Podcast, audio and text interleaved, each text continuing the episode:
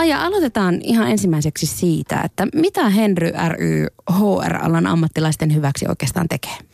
No Henry ry henkilöstöjohdon ryhmä on henkilöstöalan ammattilaisten ammatillisen osaamisen tukiorganisaatio. Se on yhdistys ja meillä on noin 2700 jäsentä. Eli Henry on sen jäsenet ja meillä se osaaminen on niissä jäsenissä.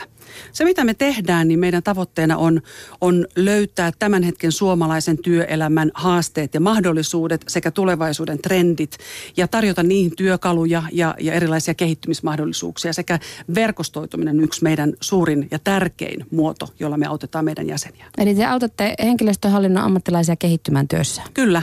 Aivan. Pauli Juuti, sä oot kirjoittanut monia organisaatioiden ja johtamisen kehittämistä käsitteleviä kirjoja ja oot toiminut pitkään myöskin opetus- ja kehittämistehtävissä.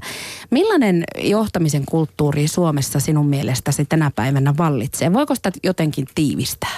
No tietenkin aina voi tiivistää, että johtaminen on siinä mielessä haasteellinen käsite, että useimmat meistä liittää sen esimieheen.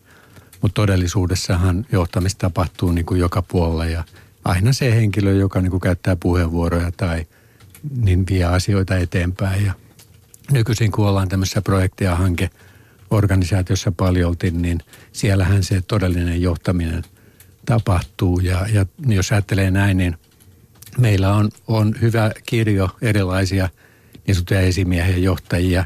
Osa niistä on hyviä, osa ei ole niin hyviä ja – ja ehkä semmoinen pahin asia, mikä nyt on lisääntymässä koko aika, on tämä tuloskeskeisyys, että, että ne odotukset tulokselta on entistä raadollisempia ja kovempia. Johtuuko se tästä ajasta vai onko se yleinen kehitystrendi? No kyllä mä luulen, että se on niin kuin aina, aina tullut. Että siihen on vaikuttanut varmaan monet seikat, että ensinnäkin tuo yhdysvaltalainen organisaatiokulttuuri, jota me paljon apinoidaan Suomessakin, jos on paljon hyvää, mutta, mutta se on sieltä tullut, että vaaditaan raportteja ja – se on tullut valtiohallintoonkin viime aikoina tämä raportoinnin lisääntyminen.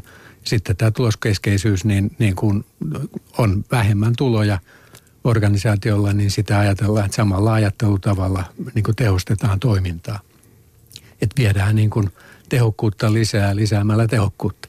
Mutta onko johtamisesta ylipäänsä kuitenkin tullut sosiaalisempaa kuin ennen? Kun mainitsit tuossa Pauli sen myöskin, että, että se, joka käyttää puheenvuoroa, niin se ikään kuin johtaa. Niin ollaanko tultu siitä ylhäältä alaspäin johtamisesta kuitenkin enemmän semmoiseen vertikaaliin? No jos pidemmällä tähtäyksellä ajattelee, niin totta kai, että, että silloin kun mä tulin työelämään joskus 60-luvun, 70-luvun taitteessa, niin silloin oli vielä paljon sitä sellaista niin kuin pomokeskeisyyttä mm. ja autoritäärisyyttäkin, joka nyt on poistunut tai ainakin poistumassa. Siinäkin on hyvää ja huonoa osa niistä ihmisistä, joita on tavannut, niin sanoo, että ei tule enää semmoista tukea siltä esimieltä, että, että nyt ei voi niin kuin sitä, ennen vanhaan sen sai, se oli niin kuin selkeää. Mutta nykyinen maailmakin on niin monimutkainen ja toisaalta se vaatii sitä keskustelua, mutta eihän me kyllä olla siinä kauhean hyviä, että me nauretaan ruotsalaisille, jotka on siinä hyviä. Niin, kyllä. Maija nyökyttelet mä haluaisin, Joo, mä haluaisin tähän kohtaan ottaa sen meidän HR-barometri, joka me tehdään joka toinen vuosi, koska se toi esille merkittäviä tuloksia. Ja se on semmoinen ainutlaatuinen tutkimus, joka tehdään tosiaan joka toinen vuosi ja siinä on yli 2700 vastaajaa liikkeenjohdon, ylintä liikkeenjohtoa, henkilöstöalan ammattilaisia ja luottamusmiehiä. Ja kysyttiin, että, että mitkä on suomalaisen työelämän nykyiset ja tulevat haasteet – ja merkittävää siinä on se, että kaikkien kolmen vastaajaryhmän välillä tuli ihan selkeästi nousi kolme suurinta ää, niin kuin haastetta tänä päivänä ja tulevaisuudessa. Ensimmäinen on osaaminen. Eli koettiin niin, että ei tiedetä mihin, mihin pitää henkilöstöä ää, niin kuin kouluttaa ja mihin suuntaan osaamista pitää kehittää, koska maailma on niin monimutkainen, niin kuin mainitsit. Ja toisaalta Suomelta koettiin puuttuvan visio, että mihin me ollaan Suomena, siis maana menossa. Ja toinen, se, toinen merkittävä tulos oli, oli tämä johtaminen ja ja, ja johtaminen, siinä näkyi selkeästi se, että meillä on neljä sukupolvea tällä hetkellä työelämässä. Ja nämä nuoremmat sukupolvet arvostaa erilaista johtamista. Eli heidän niin arvomaailmansa on erilainen. He arvostaa mukana olemista, yhdessä tekemistä, saa vaikuttaa ja niin edelleen. Ja kolmas selkeä tulos oli vuorovaikutus ja sen laatu. Ja siinä näkyy myös nämä, nämä eri, eri sukupolvet ja, ja halutaan nimenomaan läpinäkyvyyttä, avoimuutta ja sitä dialogia. Eli vaikutetaan vuorotellen, ei, ei niin kuin ylhäältä alaspäin, vaan, vaan aitoa dialogia. Kuunnellaan, tullaan kuulluksi, annetaan tilaa. Ja, ja sitä kautta mä haluaisin ottaa kantaa tähän johtamiseen, mistä puhuttiin, että että varmaan meillä on muuttunut johtamiskulttuuri ja ilmapiiri, mutta se ei vielä riitä. Eli ei, ei riitä, että, että johdetaan edestä tai takaa, vaan nyt pitäisi johtaa keskeltä. Olla mukana tekemässä henkilöiden kanssa sitä, sitä yhteistä matkaa. No mitkä teidän mielestä on esimiestyön tärkeimpiä taitoja tai esimiehen tärkeimpiä taitoja? Miten sieltä keskeltä johdetaan? Mitä se käytännössä tarkoittaa? No mm, se mun henkilökohtaisen mielipiteen mukaan se on sitä, että ollaan osa sitä tiimiä, arvostetaan ihmistä, arvostetaan jokaista ihmistä, kuunnellaan jokaista ihmistä, kuunnellaan aidosti, siis paneudutaan siihen ihmiseen, että, että mitä, mitä hän mitä mieltä hän on, mitkä on hänen, hänen niin kuin ajatukset kehitettävästä aiheesta. Ja kysytään lisää, että mitä sä sillä tarkoitat. Tämähän on mielenkiintoinen näkökulma sen sijaan, että lytätään, jos ei se, se mielipide osu niin kuin omaan mielipiteeseen. Tuossa on se vaikeus tosiaan, että meillä niin kuin esimiehet pääosin on asiantuntijoita myöskin. Eli ne on asiapitoisia, insinöörivetosia, ei insinöörissä mitään pahaa, mutta siis tällainen niin kuin tietty asia – asiapainotteisuus näkyy siellä ja he eivät ole niin kuin sisäistäneet sitä ihmisen merkitystä siinä johtamisessa ja ne pitää niin kuin tätä esi- esimiestyötä niin kuin semmoisena alempi-tasoisena taitona. Kyllä. Kun sen sijaan tämä on niin kuin tosi vaikea ja herkkä taito ja se asiantuntemus on usein niin kuin, se on jo selkärangassa ja se Kyllä. osataan. Mutta että meillä niin kuin sanoitkin, niin osaamisen johtaminen on se keskeinen, mihin niin kuin suurin osa esimiestä vannoo. Ja sitten ne niin kuin ajattelee, että kun ne hoitaa ne asiat, niin kyllä tämä homma hoituu. Mutta eihän se näin ole. Että ihmisillä on pitkä muisti, ne muistaa, jos heitä on joskus kohdeltu vähänkin väärin. Näin. Johtajan, nythän kyse on siis oikeastaan esimiesten ja johtajien vuorovaikutusosaamisesta.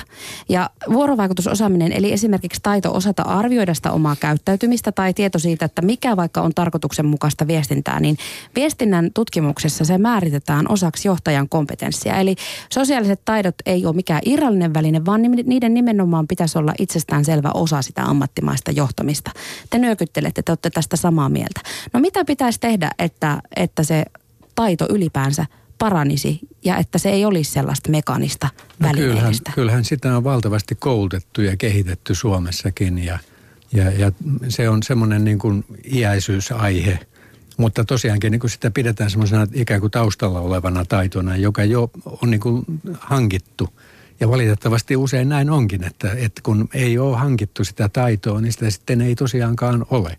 Että se pitäisi niin kuin opetella. Ja miten sä opettelet – kun sä joudut esimieheksi. Että sä saatat olla jossakin korkeakoulussa, yliopistossa, missä vaan, ja yhtäkkiä sä huomaat, että sä oot niin kuin esimiesasemassa ja sitten pitäisi ottaa niin kuin huomioon niitä asiantuntijoita ja ihmisiä, oli ne sitten missä hyvänsä työssä ja pystyä niin kuin heidät saamaan jotenkin mukaan siihen. Johtaa yhteisöä, johtaa suhteita ja sitten vielä sitä sisällöllistäkin puolta. No mä näkisin tuon vielä, vielä, mä oon ihan samaa mieltä siitä ja mä veisin sen vielä niin kuin pari askelta taaksepäin, että, että se, se, se se toisen ihmisen johtaminen lähtee niin kuin oman itsensä johtamisesta. Että jos ei tunne itseänsä eikä pysty johtaa omaa itseänsä, on hirveän haasteellista johtaa toista ihmistä. Koska jos puhutaan nimenomaan johtaa ihmistä eikä manageroida asioita, mm. niin, niin siinä, on se, siinä on se ero, että, että se ihmisen johtaminen edellyttää sitä ihmisyyden ymmärtämistä. Mm. Kaikki ne hyvine ja huonoine puolineen. Joo, mä oon tuosta täysin samaa mieltä, että pitää olla itse ensin ihminen. Kyllä. Ja, ja siihen tulee just tämä vaikeus, että, että miten hyväksyä omat niin kuin, vaikeutensa Kyllä. ja heikkoutensa. Kyllä. Ja sitä kautta vasta pääsee niin kuin, ihmiseksi. Juuri näin. Ja sitten sit sä voit niin kuin, ymmärtää jonkun toisenkin Kyllä. ongelmaa ja, ja sitä maailmaa. Just näin. Niin, esimiehen elämä äh, ei ole helppoa, ei myöskään viestinnän ja vuorovaikutuksen tasolla, niin kuin tässä on huomattu. Puheviestinnän tohtori ja johdon konsultti Pipsa Purhonen Ramble Management Consultingista kertoo, että esimiehet kokee työssään monenlaisia viestintähaasteita. Kuunnellaan, mitä Pipsalla on tästä sanottavana. Ehkä se yksi iso haaste on sen tehtä, äm, esimiestehtävän ja siihen sisältyvän viestinnän ja vuorovaikutuksen laaja-alaisuuden hallitseminen.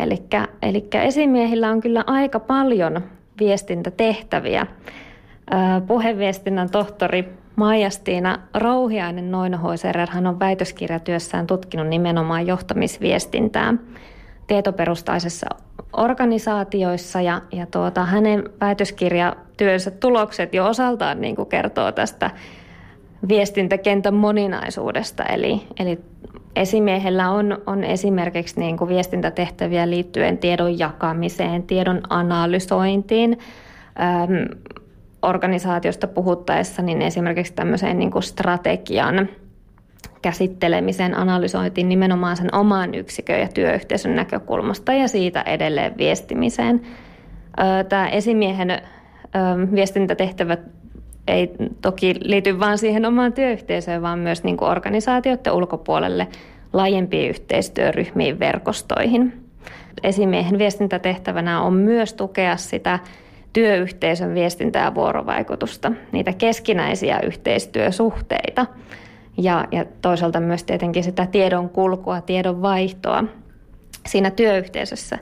Esimiehen myös tulisi kannustaa, motivoida, antaa palautetta.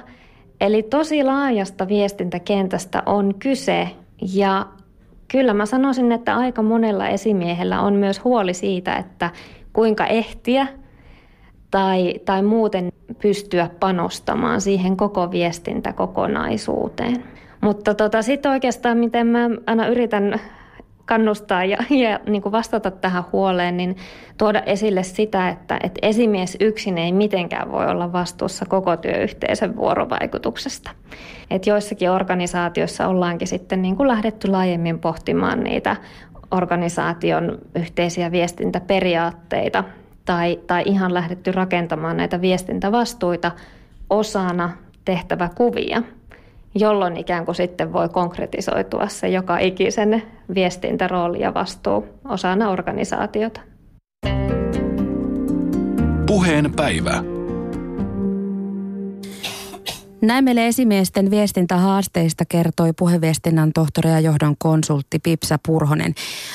Henry ryn toiminnanjohtaja Maija Eklöf sekä dosentti Pauli Juuti. Millaisia ajatuksia teillä Purhosen kertomisesta tai kertomuksesta heräsi? Jos me ajatellaan tätä, niin tästähän voi olla täysin samaa mieltä, että kannustamista varmaan tarvii jokainen ihminen läpi elämän, oli sitten töissä tai ei, että se on semmoinen – hyväksyntää jokainen meistä kaipaa ja sitä myöskin työelämässä tarvisi. Olen usein sanonut sitä, että, että jokainen ihminen, työntekijä, toimihenkilö, asiantuntija tarvisi sitä, että voi tankata esimiehen hyväksyvää syliä joka päivä ihan niin kuin lapset mm. tankkaa. Sosiaalista vanhempia. tukea. Sosiaalista tukea. Ja sitten toi, että jokainen viestii, niin tietenkin mä sanoisin näin, että, että niin kuin esimiehen työ on palvelutyötä – että se on sellainen palvelutyö, jossa pitää ottaa niin se kokonaisuus huomioon ja sitten myöskin jokainen ihminen huomioon. Se on aika, aika niin kuin monivivahteinen ja vaativakin työ.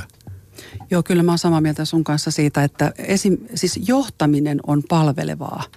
Eli, eli johtamistyö on palvelevaa johtamista, eli tehdä mahdolliseksi henkilöille, työntekijöille saavuttaa ne tavoitteet ja saada päästä niihin tuloksiin. Ja, ja tota, sitten kaiken kaikkiaan esimies hän laittaa tai johtaja laittaa sen mallin, että miten siellä työyhteisössä toimitaan, miten siellä ollaan muiden ihmisten kanssa. Luo sitä kulttuuria. Kyllä. No miten nämä teidän mielestänne suomalaisessa työelämässä nämä asiat tiedostetaan? Kuinka hyvin? Niin, ei, ei riittävän hyvin vielä, että, että näistähän on valtavasti puhuttu ja sitä pidetään niin kuin itsestään selvänä, että ilman muuta jokaisen pitää niin kuin viestiä, mutta mm. mullekin niin kuin mä usein puhun tuosta palvelusta johtamisesta, niin, niin näkee naamoista, että ei se niin kuin perille mene, että, että näkee, että esimiehen työ on kumminkin niin kuin ylempää johtamista, että se on se semmoinen maisema, mutta siinäpä se onkin just, että jos sä olet niin kuin aseman puolesta ylempänä, niin sun täytyy astua monta askelta alemmas – päästäksesi edes samalle tasolle. Tämä on se haaste. Joo, kyllä se mun mielestä kiteytyy aina siihen, että, su, että, että ei, ei tunneta itseä, mistä me puhuttiin alussa, että, että ei tiedetä, miten minä olen siinä johtajana, miltä minä näytän ja vaikutan ja miten, miten, miten mun toimintamalli, mm. miltä se tuntuu mun tiimiläisistä. Ja miltä se vaikuttaa ja se mun käyttäytyminen. Miltä se mun käyttäytyminen mm. vaikuttaa, että, että siitä se lähtee ja jos ei tätä tietoisuutta ole johtajilla, niin ei se mihinkään muutu. Ja tietysti sitten siinä on se haaste, että jos meillä on tällaisia johtajia tänä päivänä ää, niin kuin, ä, useissa yrityksissä, niin tietysti se palkataan saman sorttista väkeä. Niin. Ja tämä on se haaste tietysti suomalaisessa työelämässä, että millä päästään niin kuin eteenpäin. Miten ja sitten tulee vielä ne tulokset sinne, että, että kun niitä vaadet, vaaditaan, ja nythän tuossa on niin tämä organisaatiot on moniportaisia, mm. Yli, ylimmälle johdolle keskijohto joutuu lupaamaan asioita. Joo. Ja kun ne lupaa, niin ne on kilpailuasemassa toistensa kanssa. Ja kun ne lupaa, niin ne helposti lupaa liikoja. Aivan. Ja, ja sitten taas niin kuin se sinne tavallaan omille joukoille ja tiimeille niin kuin sen kertominen on tosi vaikea. Ja siihen se viestintä keskittyy niin kuin silloin sen tuloksen käsittelyyn, eikä niin kuin sen ihmisen, ihmisen mukaan. Mm. Eikä edes asiakkaiden. Että niin, asiakkaat tahtoo unohtua, koska se tulosvaade on. Ja sitten pelissä on aina voittajia ja häviäjiä. Ne, jotka on ne on voittajia, jotka on luvannut vähemmän ja ne on häviäjiä, jotka on luvannut enemmän ja eivät saa niitä. Tämmöistä niin. se on. Joka käytännössä tuntuu ihan puhtaalta typeryydeltä, koska siitä on niin paljon jo tutkimustakin olemassa, että kun se työyhteisö, kun se organisaatio toimii nimenomaan näillä tasoilla, kun puhutaan ihmisten johtamisesta, niin se tuloksellisuuskin on parempaa. Jampe, mitä Shoutboxissa, kuinka vilkasta meininkiä siellä on? kysymyksiä tai antaisi vastauksia tulee sitä vauhtia, että ei ennätä tota ihan kaikkia taas lukea eikä ottaa tähän näin, mutta tässä on muutamakin viittaus, tai mielenkiintoisia huomioita on se, että puhukaa nyt Herra Jumala kerrankin muistakin ammateista kuin toimistotyöstä. Miten esimerkiksi alimiehitetyllä raksatyömaalla pomot ja duunarit keskustelee? Sehän on hirmusta huutamista. Me puhutaan siis ei ylemmästä johosta, vaan tästä alemmasta tai välijohdosta ehkäpä enemmänkin. Ja sitten vielä huomioita täältä sitten samasta aiheesta, että eri toimialat saattavat poiketa aika lailla ö, johtamisen osalta toisistaan ja myöskin viittaus, toinen viittaus rakennustyöläisiin, että, että tämmöinen vanhempi työntekijä kokenut kyllä tietää, mitä pitäisi tehdä, mutta kun nuori pomo tulee siihen esittämään omia näkemyksiä, niin sinne päästä ollaankin se tekemätön paikka. Tuosta on Suomessa tehty tosi jo 10-15 vuotta sitten yksi väitöskirja, eli Marita Hyttisen Oulussa väitöskirja siitä – havaintotutkimus, mitä rakennustyöntekijöiden ensiasteen esimies, eli työjohtaja, mitä se käytännössä tekee. Ja hän totesi, että rakennustyömaalla niin tämä esimies antaa kyllä palautetta alaisille 15 sekuntia per yksi alainen per päivä, mutta sitten ei ole yhtään sekuntia myönteistä palautetta. Että tämä nyt kyllä vahvistaa sen, mitä kysytään. Joo, karua.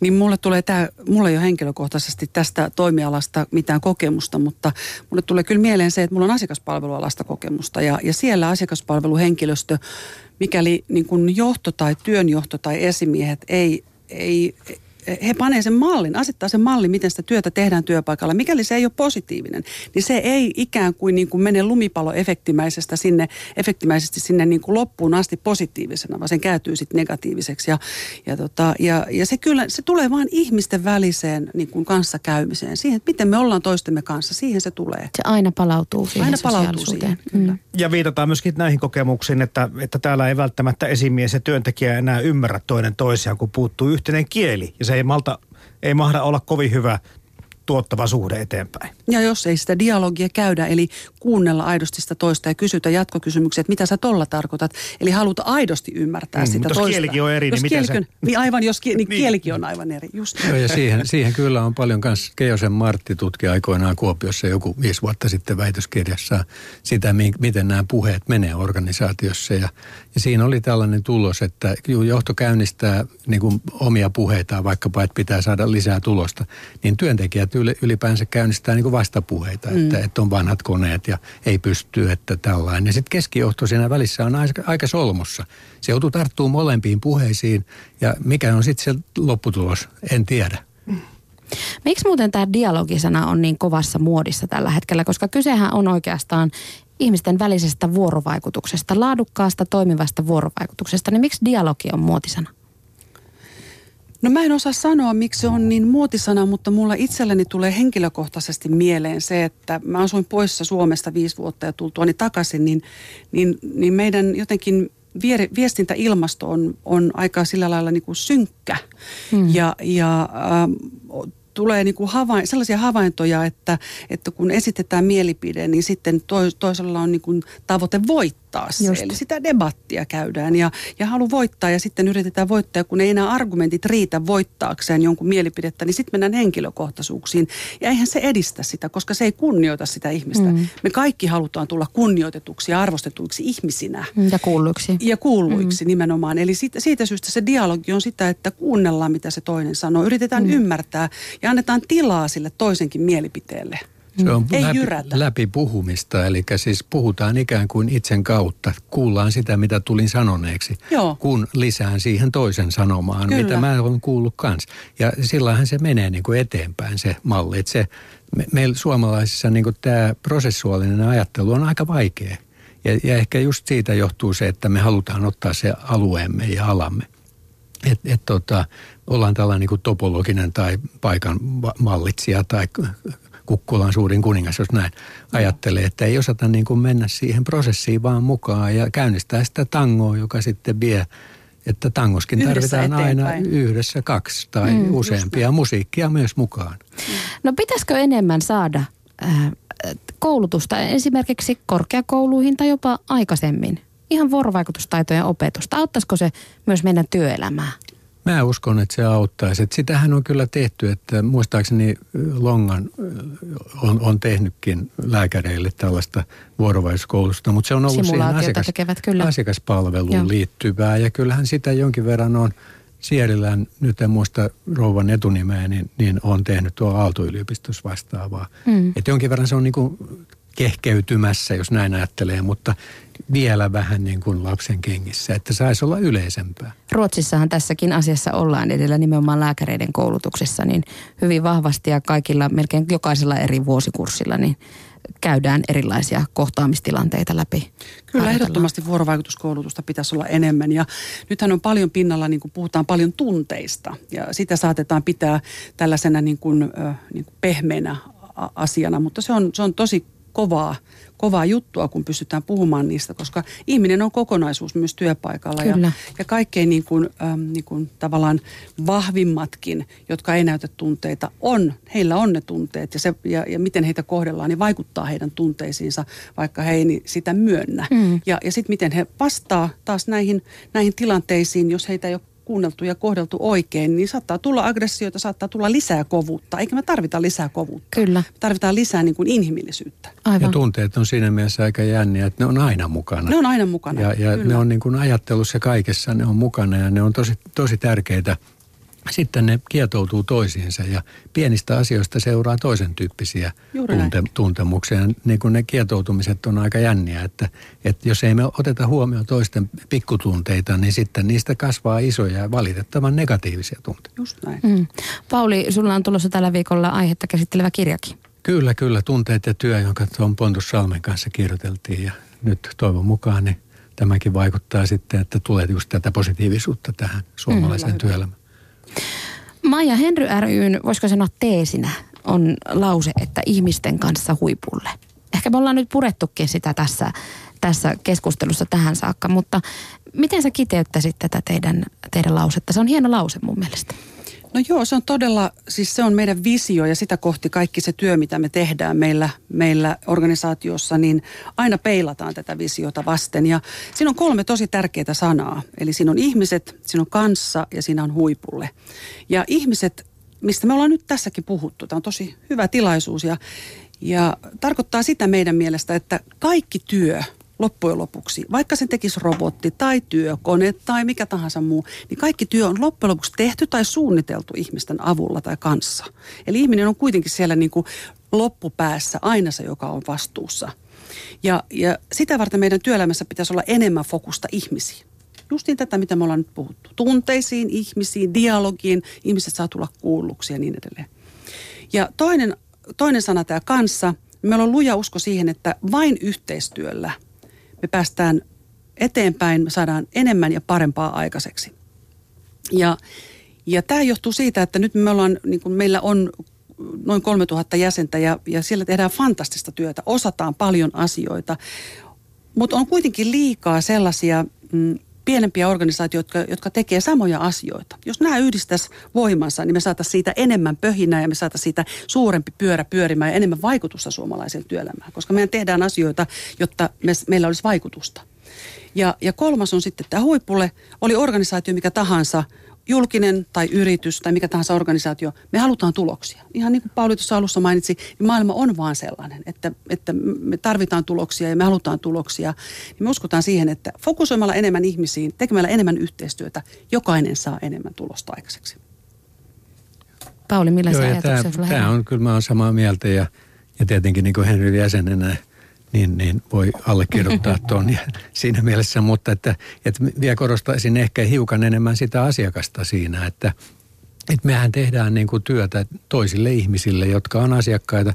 Oli sitten vaikka, että yritys tekee toiselle organisaatiolle – niin, niin sielläkin on ihmisiä siellä taustalla ja, ja heidänkin kokemuksensa jotenkin pitäisi ottaa huomioon. Ja nykyisin siis työelämässä entistä enemmän otetaan asiakkaat mukaan toteuttamaan sitä tuotepalvelukokonaisuutta, jota sitten niin kuin tehdään.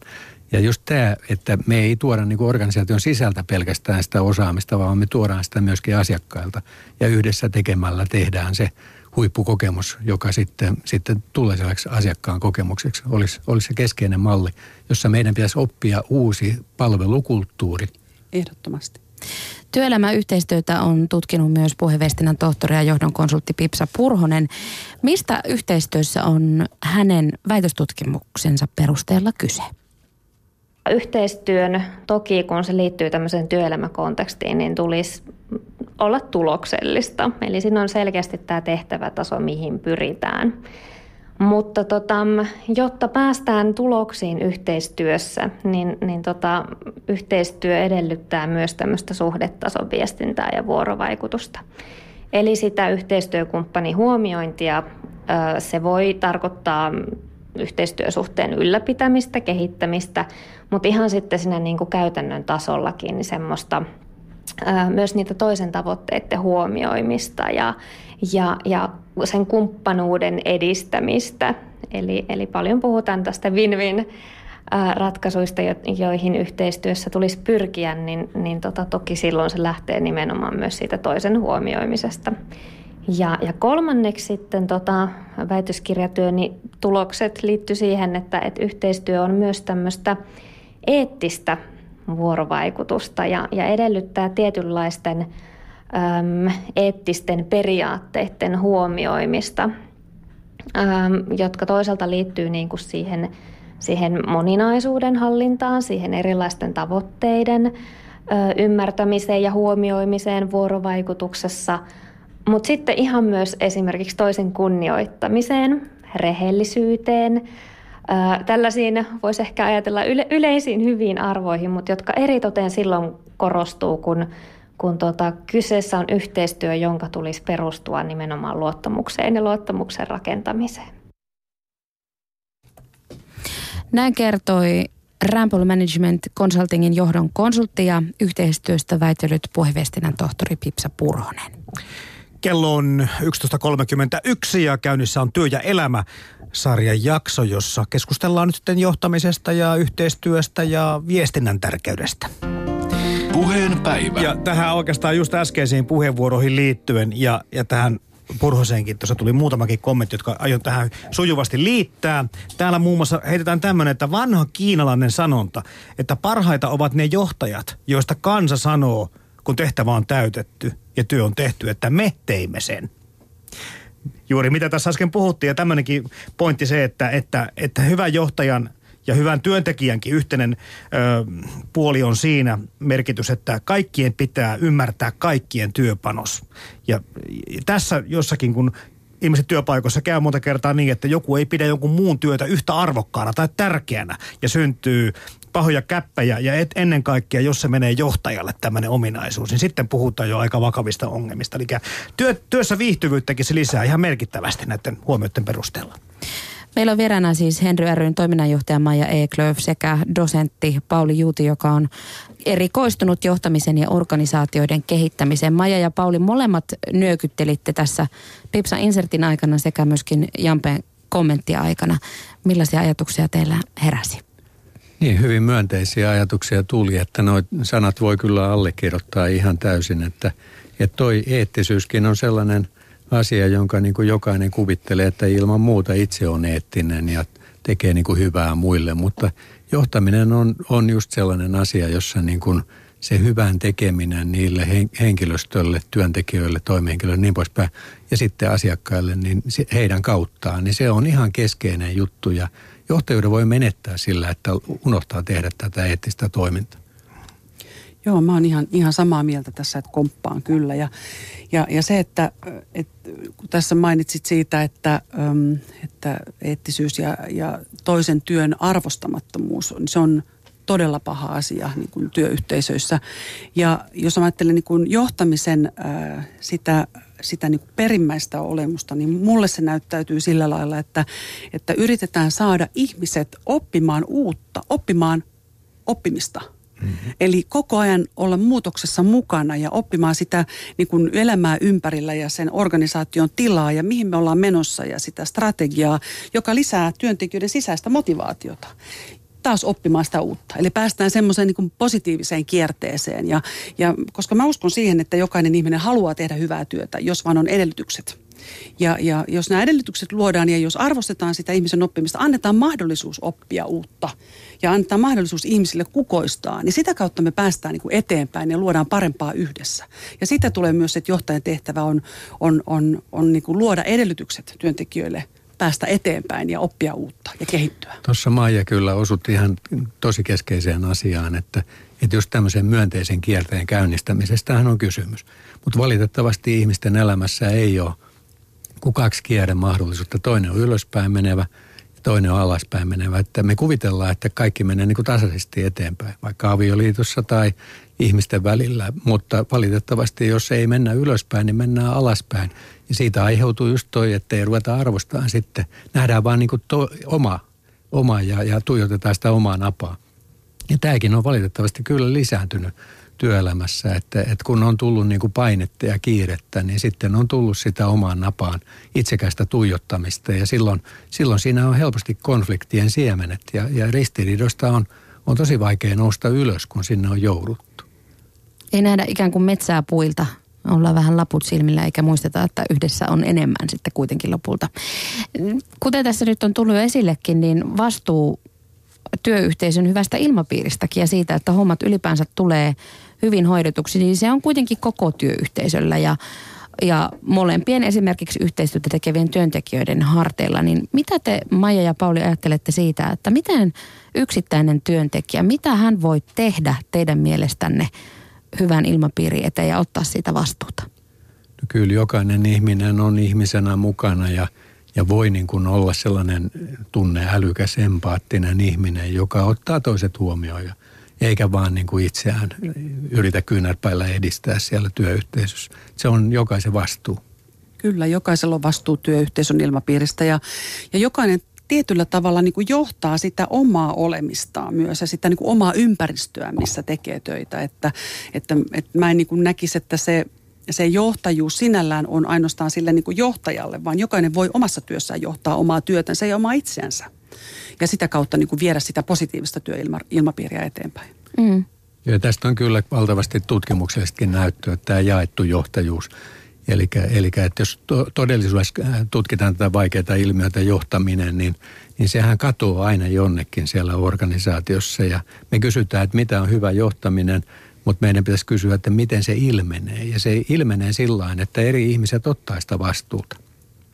Ja, ja tämä on, tietenkin se on esimerkiksi vastuulla, että saadaan jaettua jotenkin ne vastuut niin, että ihmiset ottaa, mutta kyse on jokaisen myös vastaanottajan niin kuin vastuulla ottaa sitä vastuuta ja ruveta viemään asioita eteenpäin niin kuin yhteisen hyvän aikaansaamiseksi. Eikö tutkimustulokset sano myöskin sitä, että mitä oikeudenmukaisemmin esimies pystyy niitä tehtäviä jakamaan, niin sitä helpompaa on päästä myöskin siihen positiivisuuden kierteeseen. Kyllä, silloin se jaettu johtajuus mm, toimii. Mm, nimenomaan. Ja mitä selkeämmät on työroolit, eli että mm. tietää, että mit, mitä mä teen ja mitä multa odotetaan. Koska ihmiset on vaikea toimia, jos ei tiedä, mitä odotetaan, mm. mitä odotuksia on. Ja, ja, ja sitä kautta sitten, kun on selkeät odotukset, selkeä työtehtävä – ei niin, että tämä, tämä ei kuulu mun toimenkuvaan, vaan niin, että tämä on mun rooli tässä kohtaa ja me tehdään käsi kädessä yhdessä tätä tulosta. Aivan. Jampe. Joo, nyt tuli semmoinen oma huomio mieleen tästä hommasta, kun tänä päivänä aika paljon peräänkuulutetaan kaikilla toimialoilla sitä, että oikea ihminen oikeassa paikassa. Ja totta kai tämä tarkoittaa varmaan sekä työntekijälle että johtajalle että tuloksen kannalta hyvää.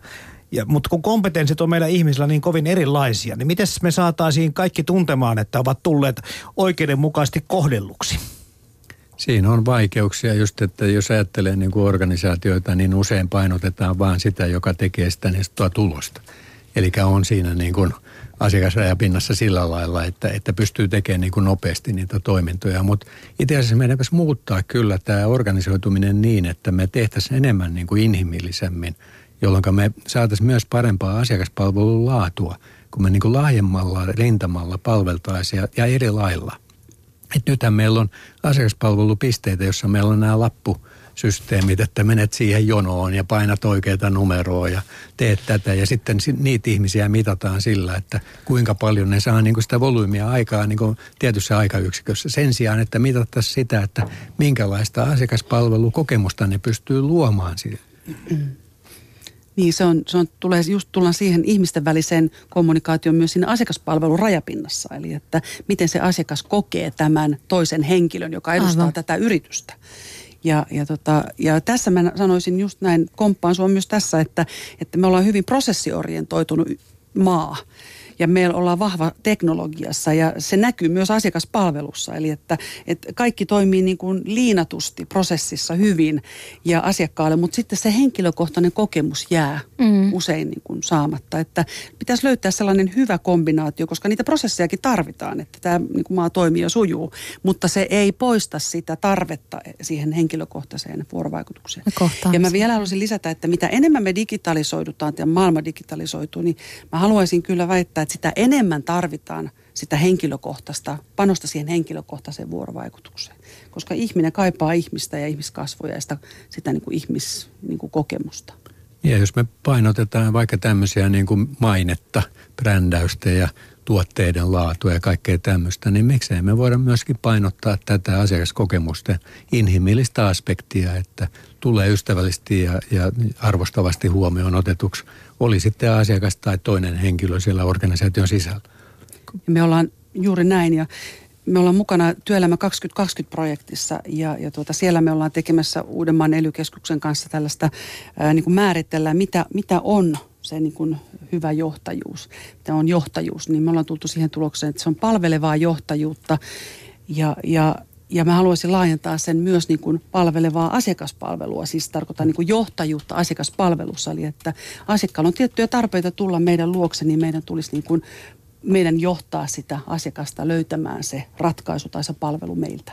Saatella oikeaan kohteeseen. Kyllä, juuri näin. Mm. Puhutaan sitten vähän muutoksen teemasta tätä aikaa, jota me nyt eletään, niin sitä leimaa moninaiset muutokset. YT-uutisointi, se on jatkuvaa. Nyt puhutaan eläkeiän nostosta. Ylipäänsä työn luonteen muutos, kuten tietotyön lisääntyminen.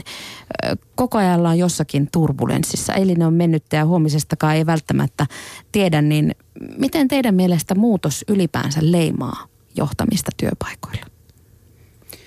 No se edellyttää jatkuvasti muutosvalmiutta tai, tai sellaista niin kuin, ö, olla läsnä, koko ajan olla läsnä ja ymmärtää mihin suuntaan, mitä on tapahtumassa ja, ja johtaa ihmisiä siihen suuntaan. Pitää heidät ajan tasalla siitä, siitä asiasta. Ja se välttämättä ei tapahdu niin kuin johtajan toimesta, vaan kaikki ihmiset, jotka on siinä työyhteisössä, saa sitä tietoa tulevista muutoksista, jolloin se taas korostuu se vuorovaikutuksen merkitys. Eli se vuorovaikutus ja viestintä pitäisi toimia niin kuin joka suuntaan, ylös, Kaikilla alas, tasoilla. sivuille mm. ja jatkuvaa viestintää ja vuorovaikutusta, että, että nyt ollaan tässä tilanteessa ja mitäs nyt yhdessä päätetään, mitkä ovat seuraavat askeleet, mihin suuntaan pitäisi mennä, jolloin käytetään kaikkien ammattitaitoa siinä tilanteessa niin kuin, äh, hyödyksi. Mm.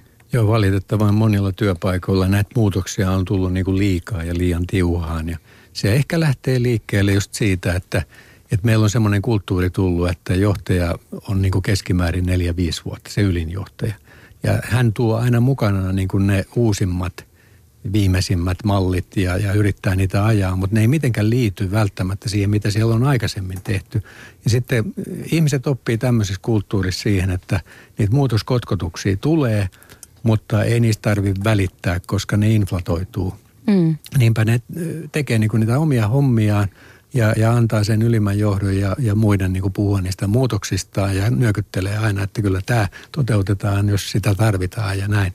Mutta sitten käytännössä niin kuin tämä muutos on vaan inflatoitunut ja, ja silloin ei päästä niin kuin mihinkään liikkeelle. Et pyörät pyörii tyhjää, mutta sutii koko aika eikä, eikä mitään tapahdu.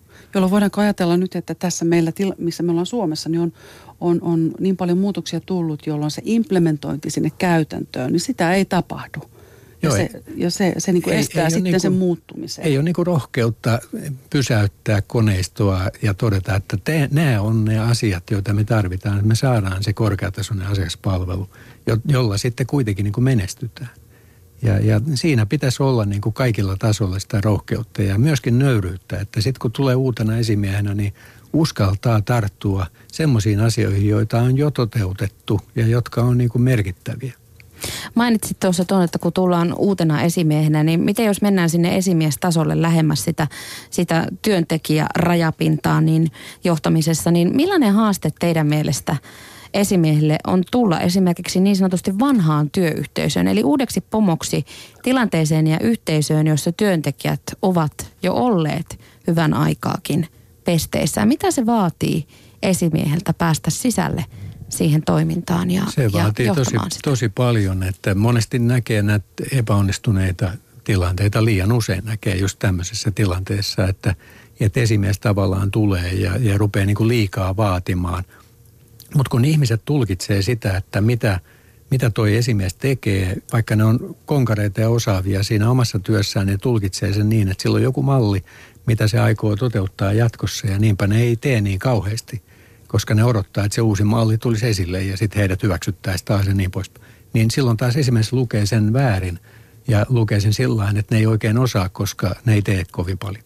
Ja tästä syntyy se huono, huono kierre. Että olisiko siinä nyt liikaa sitten vaadittu, että se uusi esimies tuli sen nöyrästi sanoisi, että hei mä en oikein tiedä tätä hommaa, mutta ottakaa mun mukaan. Se lähtisi ehkä myönteisemmin. Ihan varmasti ja, ja se mikä tulee mieleen myös näin, että, että on se niin kuin se – se, just se nöyryys ö, ja tavallaan se oman niin kuin itsensä pelin laittaminen. Eli että mä oon tämän sorttinen ja mulle on tärkeitä tällaiset arvot ja kertoo siitä tavasta, mitä itse arvostaa, mitkä on omat toimintamallit ja, ja myös avoimuutta. Mm. Eli laittaa pöydälle sen oman, oman niin kuin tapansa toimia ja, ja arvonsa ja, ja olemisensa, niin kuin, äm, niin kuin ne erilaiset merkitykset, mitkä merkitsee sille, sille, sille johtajalle – ja, ja myös sitten se, äh, se, niin kuin se viestinnällisesti osoittaa sekä nonverbaalisti että verbaalisti, että kuuntelee, että yrittää oppia, että arvostaa ja, ja että nämä ihmiset on tehnyt hyvää työtä siellä pitkän aikaa. Mm. Kunnioittaa jälleen kerran Kyllä. sitä työtä, mitä tehdään.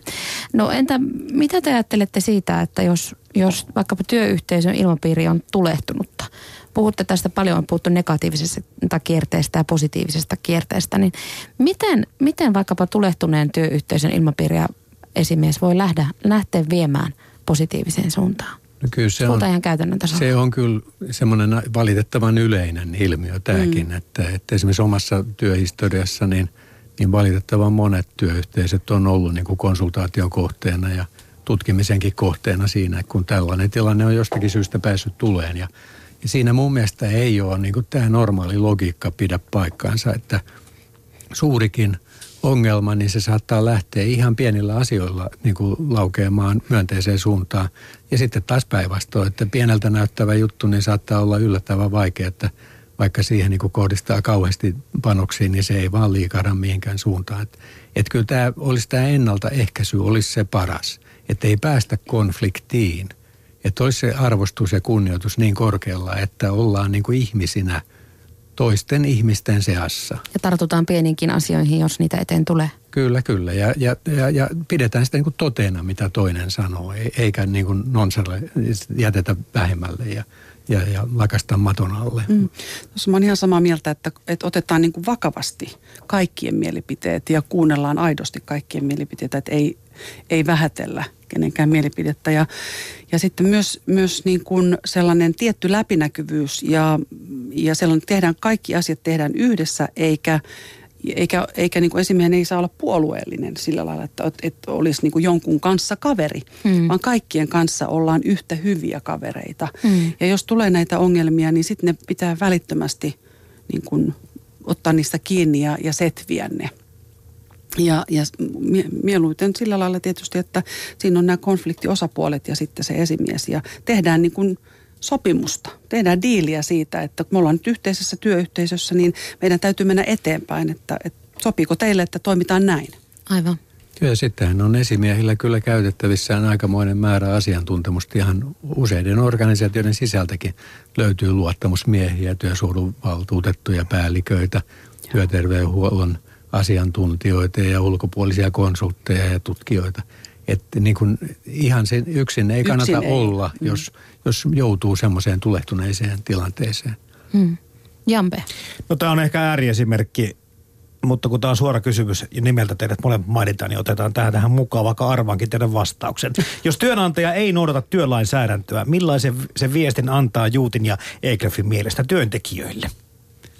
Niin kyllä pitäisi noudattaa työlainsäädäntöä niin. siihen. Meillä löytyy Suomesta aikamoiset koneistot myöskin, miten sitten tapahtuu, jos ei noudateta. Että ensin otetaan yhteyttä esimiehen, sitten luottamusmiehen ja niin poispäin. Se prosessi käynnistyy ja sieltä löytyy sitten liitot ja, ja ne neuvottelee keskenään ja näin pois.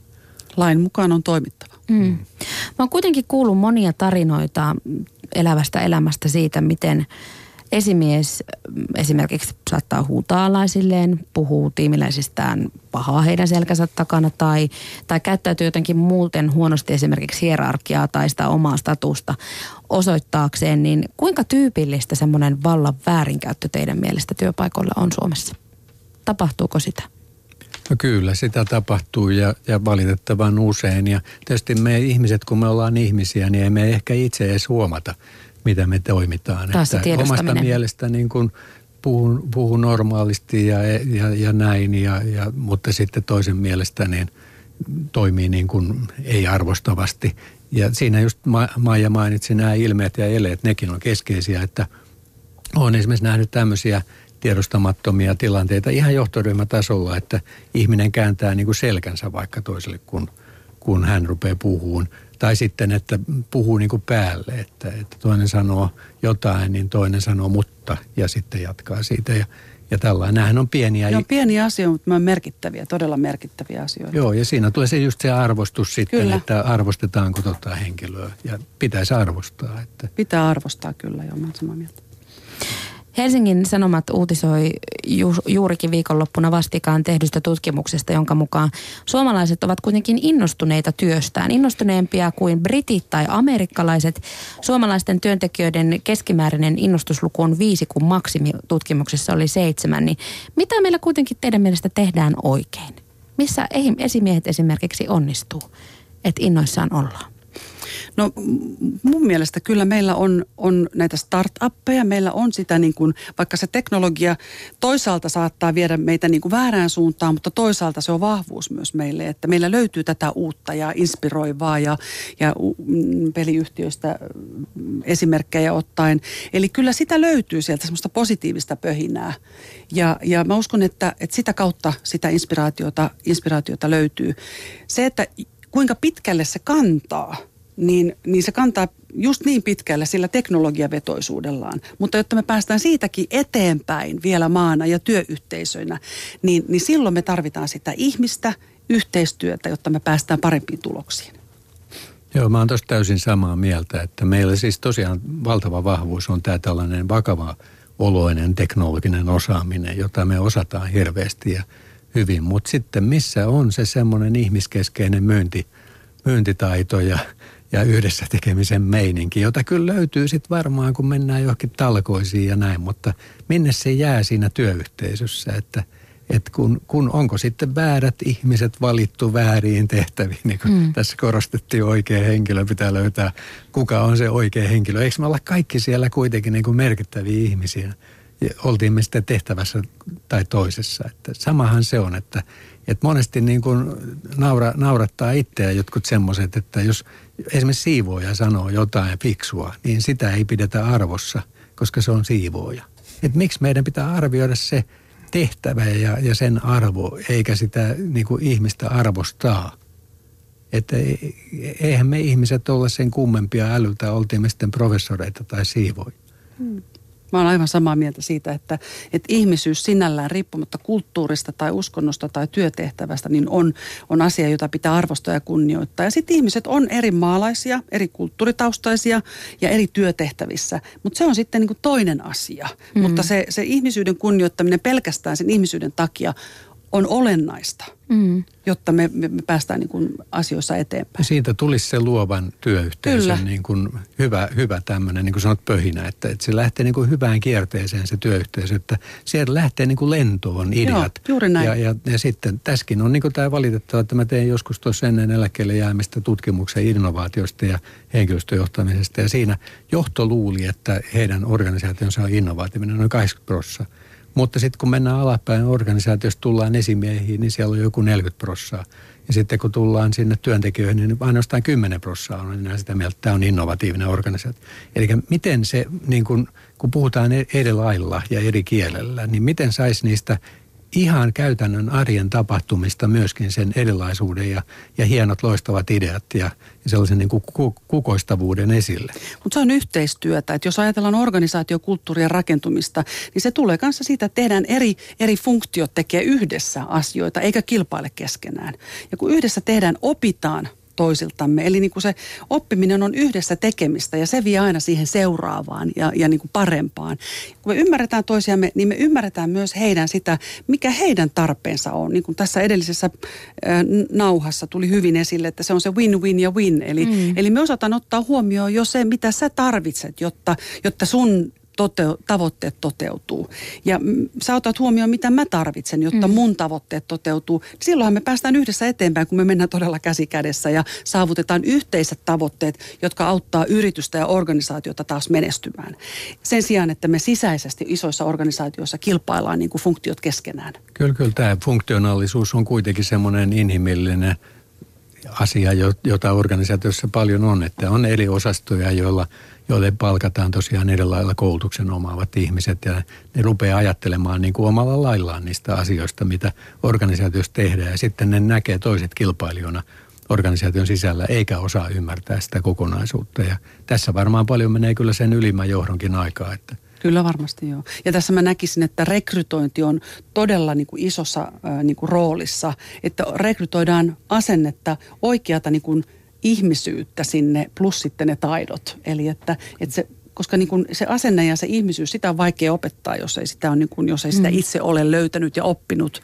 Mutta muita taitoja tietysti niin kuin voidaan opettaa ja ihmisiä niin kuin kehittää. Niin ja kaikkihan lähtee siitä, että itse juuri, niin kuin monesti tässäkin todettu, niin kaikki lähtee siitä, että itse tiedostaa – Kyllä, oman joo. toimintansa, mutta sitä yhdessä tekemistä kuitenkin voi sitten oppia. Se on kuitenkin aika lohdullista myöskin, että niin kuin nyt on puhuttu paljon viestinnästä ja vuorovaikutusosaamisesta, niin sosiaaliset taidot, nekin on todellakin taitoja, joita voi oppia ja johtaminen ja on mitä suurimmassa määrin just opittu taito, että niin. se ei ole synny näin Onneksi on näin. Niinpä. Ja sitten kun sitä oppii, niin siitä tulee kyvykkyys, joka vie sitten organisaatioita eteenpäin. Ja positiivinen kierre on varma. Jampe. No joo, täällä on muutama kommentti, jotka uskaltaa tuota epäillä, nimittäin nämä niin kuin siellä puhutaan vuorovaikutustaidosta, empatiasta, pelisilmästä ja, ja veikataan, että, että, että, että nyt puhutaan luonteenpiirteistä joita on ehkä aika vaikeaa johtajakoulutuksessa antaa ihmisille. Että jos semmoinen luonnostaan puuttuu, niin mitä sitten? Ne on ne vuorovaikutustaidot. Niitä voi harjoitella, koska ei ne ole kyllä luonteen, ei voi mitään. luonteen piirteitä, että mitä suurimmassa määrin ne on opittuja asioita. Että valitettavasti johtamiseen ei